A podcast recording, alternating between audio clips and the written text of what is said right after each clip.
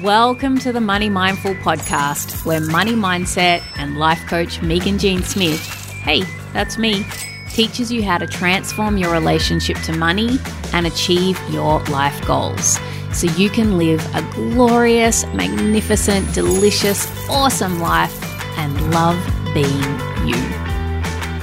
Hello, dear listener, and welcome to another episode of the Money Mindful podcast. I am your host, Meaghan Jean Smith. I've planned this episode to be like a gentle sea breeze across your ears. So it's Tuesday and it's about 10:30 and at this time I w- would normally have already released a podcast and yet I'm only just recording this now and it's going to be coming to your ears maybe later today, maybe tomorrow. I'll see how long it takes me to get it organized because I've got a few other things on today.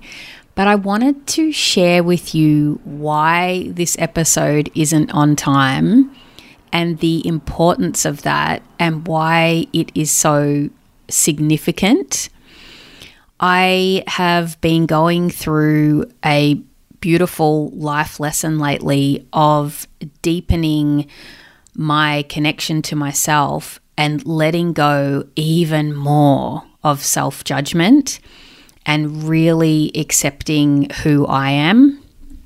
And so I want this episode to be a beautiful example to you. I would like to lead by example of what it looks like when you step into even further acceptance of yourself and taking that self love even further.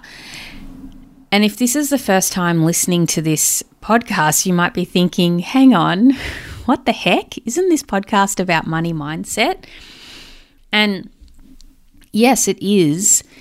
And part of living a delicious, juicy life, creating your money and life goals, is about being who you are. I mean, the real magic in creating your money and life goals is living the life that you want to live.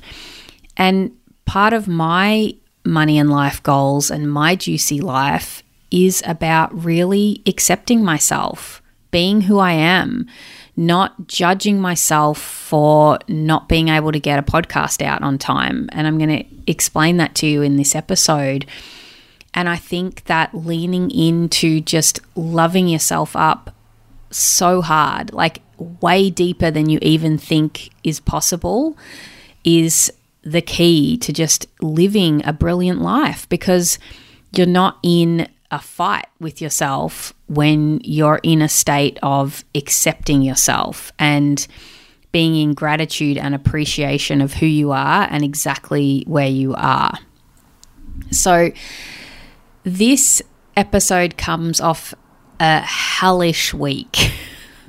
um, oh man, I feel like I have been up the hill and down again and swimming through the shit creek backwards without a paddle. And I was really, um, yeah, not in a good place last week. And I finally reached out to some girlfriends and let them know there's a fabulous five, and I know that um, these some of these fabulous five listen to this podcast. I'm not going to call you out, but um, you know who you are. I appreciate you. I love you. I reached out to a group of five women who I'm friends with, and I just told them, you know what? I'm actually not okay. And I just can't bear to hold that knowledge myself, like just carry that knowledge in my own being. And I felt so vulnerable sharing with this group of women, especially because I feel like such a capable person and I feel like a leader and I see myself like that. I'm here every, every week with you, giving you my ideas, my opinions, my wisdom on how to live your best life. And I'm leading the way in quotation marks, so to speak. And so to show a side of me that isn't coping or is not doing okay felt really vulnerable. And so reaching out to these friends, I was like, oh my gosh, they're, you know, like the thoughts that were running through my head was, oh, they're going to think that I've lost the plot or whatever, right? And but the beautiful thing was is when I reached out to them and just said, "Hey, listen, I'm actually having a really hard time. I'm finding some things really challenging." Um, they immediately all rallied around me, and if they didn't give me some sort of gentle support in the message that I sent, some of them called me and gave me. Um, advice about other friends that they had who were going through similar circumstances that that I was. And it was incredible to feel this immediate weight like just drop off my shoulders and feel uh, not held but like I've I I'd shared the burden. Like it wasn't mine just to carry and drag. And also it was a huge shift because I felt like I had spoken my truth and and let people know how I was really feeling. And in doing that, it was such a gift because they actually were also able to support me and offer their support and you know a couple of the people in the group said i'm so like this is so good for me that you've shared this like thank you for telling us that you know like being so truthful and authentic um, because you're not alone in in what what you're going through. So the gift in this for me and the learning experience in this for me was one, it's safe to be myself, right? It's safe to reach out to friends that I trust and let them know what's really happening for me and that they accept me for who I am. And it was a beautiful lesson for myself, too, to realize that I don't have to judge myself for not feeling like in this extreme, competent, capable mode all the time.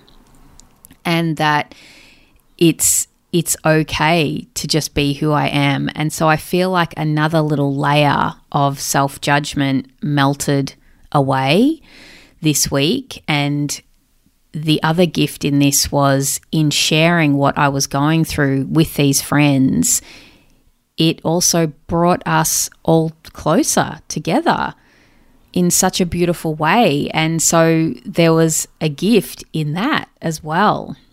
And concurrently, while all this was going on, my daughter actually got really sick, but not like the regular cold, but that kind of sick when your kids are really needy and they need you and they need lots of mum hugs. And so on Friday afternoon, when I was planning to record an episode for you, I just made a decision in that moment. You know what? In the grand scheme of life, if I look back from my deathbed, I'm going to be happy that on this Friday afternoon, I prioritized my daughter and just being there for my daughter.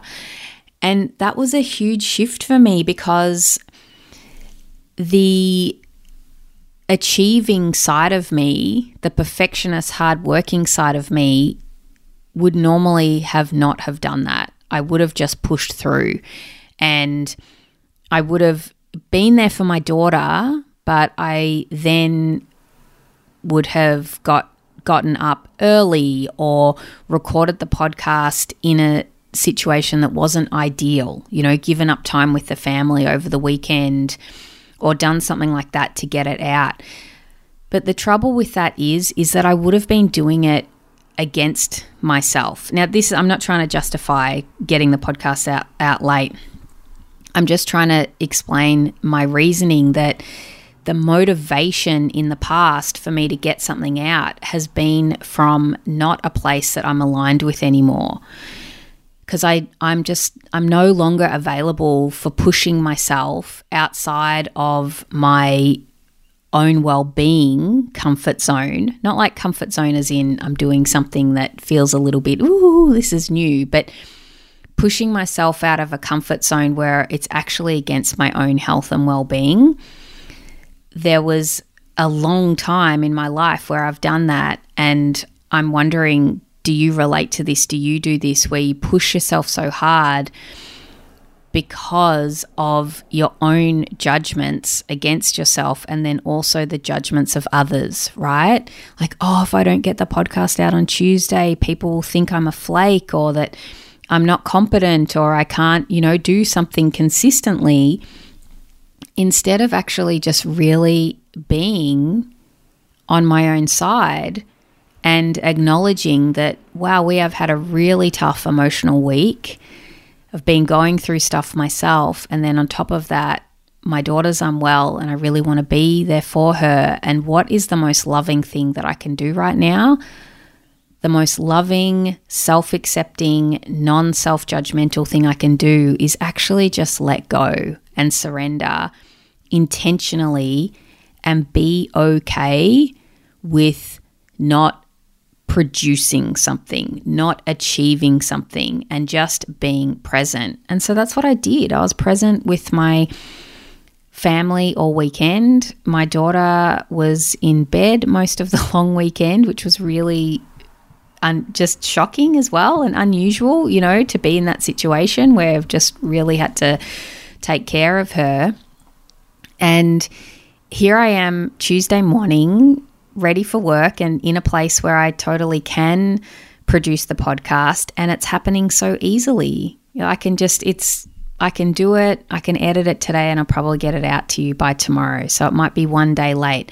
And I really just thought I wouldn't get a podcast out this week.